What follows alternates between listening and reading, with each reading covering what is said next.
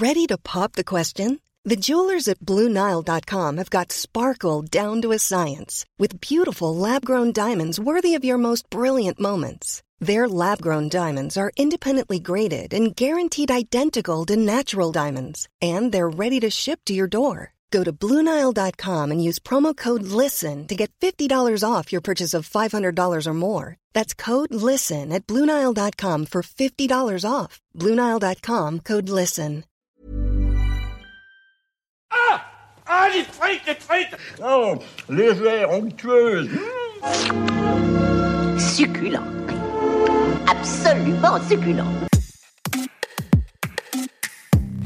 Qui a inventé la frite? Question ô combien importante quand on retrouve ces bâtonnets de pommes de terre frites cuits dans une graisse animale ou dans une huile végétale dans de nombreux plats.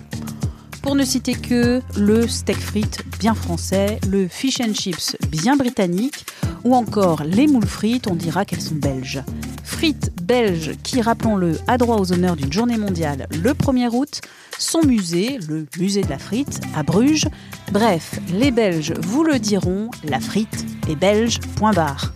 Sauf que, hmm, oui, mais peut-être pas tant que ça.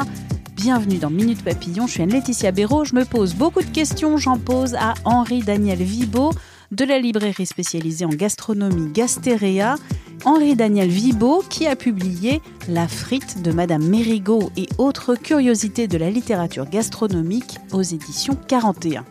Henri-Daniel Vibo étant à l'île de Ré, je l'ai contacté par internet pour déjà lui demander pourquoi les origines de la frite sont si disputées. Parce que c'est un plat tellement, tellement basique, euh, tout le monde se bat pour l'avoir inventé. Une recette de cuisine beaucoup plus rare ne fera pas l'objet d'autant de convoitises, mais la frite, la frite, c'est quand même un, un, aliment de base, surtout en Occident, mais, mais euh, il est légitime que euh, les Belges et les Anglais ou les Français se revendiquent la paternité de ce plat.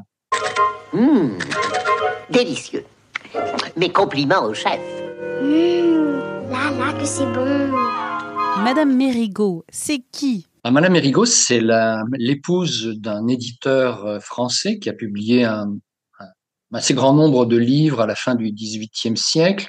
Je me suis intéressé à cette femme parce que je me suis dit qu'elle devait avoir un certain caractère, parce qu'elle avait déjà publié en 1782, si j'ai bonne mémoire, un ouvrage sur l'orthographe, parce qu'elle elle estimait nécessaire de réformer l'orthographe pour en faciliter l'apprentissage. Et donc, euh, elle proposait une orthographe basée sur euh, sur la phonétique. Donc, elle proposait d'écrire femme, F-A-M-E, plutôt que F-E-2-M-E, etc. Et donc, elle a, elle a publié, ou son mari a publié euh, un livre intitulé La cuisinière républicaine, un titre politiquement très très correct. Et en fait, ce livre m'a toujours interpellé parce que euh, c'est le premier livre de cuisine en français écrit par une femme. Et c'est le premier livre de cuisine en français consacré exclusivement à la pomme de terre. Pourquoi serait-ce Madame Mérigot qui aurait la paternité, ou plutôt la maternité des frites? En général, on attribue la paternité au, à celui qui imprime, qui publie pour la première fois la recette. Et oui, parce que selon les Belges, la frite aurait vu le jour au milieu du XVIIe siècle dans les environs de Namur, mais aujourd'hui on n'a pas de trace d'une recette écrite belge datant de cette époque. Comment Madame Mérigot propose-t-elle ses frites dans sa recette? Elle propose, comme comme c'était souvent le cas d'ailleurs, parce qu'il y a d'autres recettes de pommes frites dans des ouvrages en anglais, ou, euh, mais la pomme de terre, euh, à l'époque, était censée être découpée en tranches.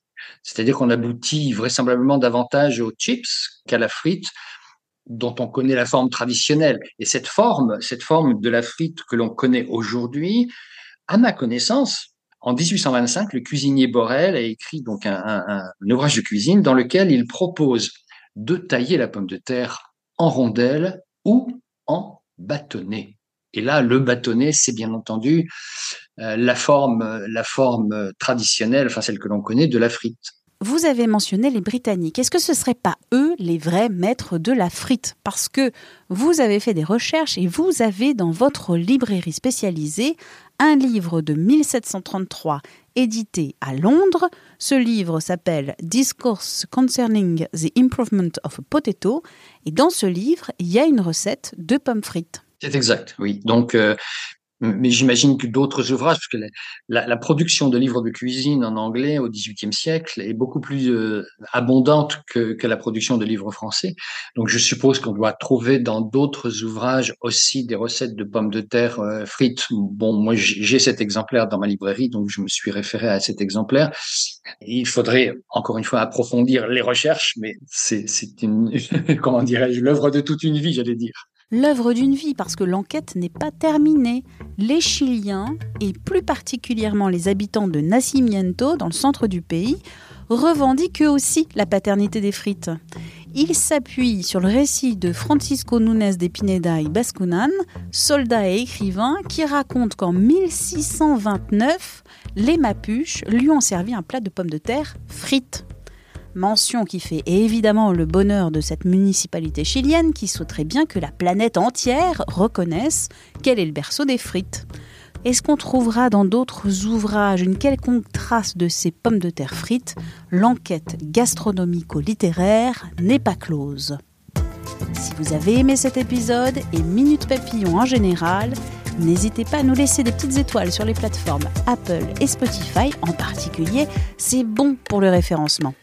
Minute Papillon aux manettes à Laetitia Béraud pour nous écrire une adresse audio 20minutes.fr. Et pour vous abonner, visez la page Les podcasts 20 minutes sur votre plateforme préférée.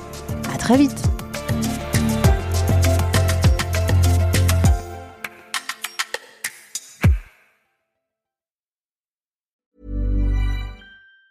Planning for your next trip? Elevate your travel style with Quince. Quince has all the jet setting essentials you'll want for your next getaway, like European linen, premium luggage options, buttery soft Italian leather bags, and so much more. And it's all priced at 50 to 80% less than similar brands. Plus, Quince only works with factories that use safe and ethical manufacturing practices. Pack your bags with high-quality essentials you'll be wearing for vacations to come with Quince. Go to quince.com slash trip for free shipping and 365-day returns. Hi, I'm Daniel, founder of Pretty Litter. Cats and cat owners deserve better than any old-fashioned litter. That's why I teamed up with scientists and veterinarians to create Pretty Litter. Its innovative crystal formula has superior odor control and weighs up to 80% less than clay litter. Pretty Litter even monitors health by changing colors to help detect early signs of potential illness. It's the world's smartest kitty litter. Go to prettylitter.com and use code ACAST for 20% off your first order and a free cat toy. Terms and conditions apply. See site for details. On ne va pas se quitter comme ça. Vous avez aimé cet épisode? Sportif, généraliste, sexo ou scientifique, varié mais toujours bien informé. Découvrez les autres podcasts de la rédaction 20 minutes sur votre application d'écoute préférée ou directement sur podcast au pluriel.20minutes.fr. Et merci de nous avoir écoutés.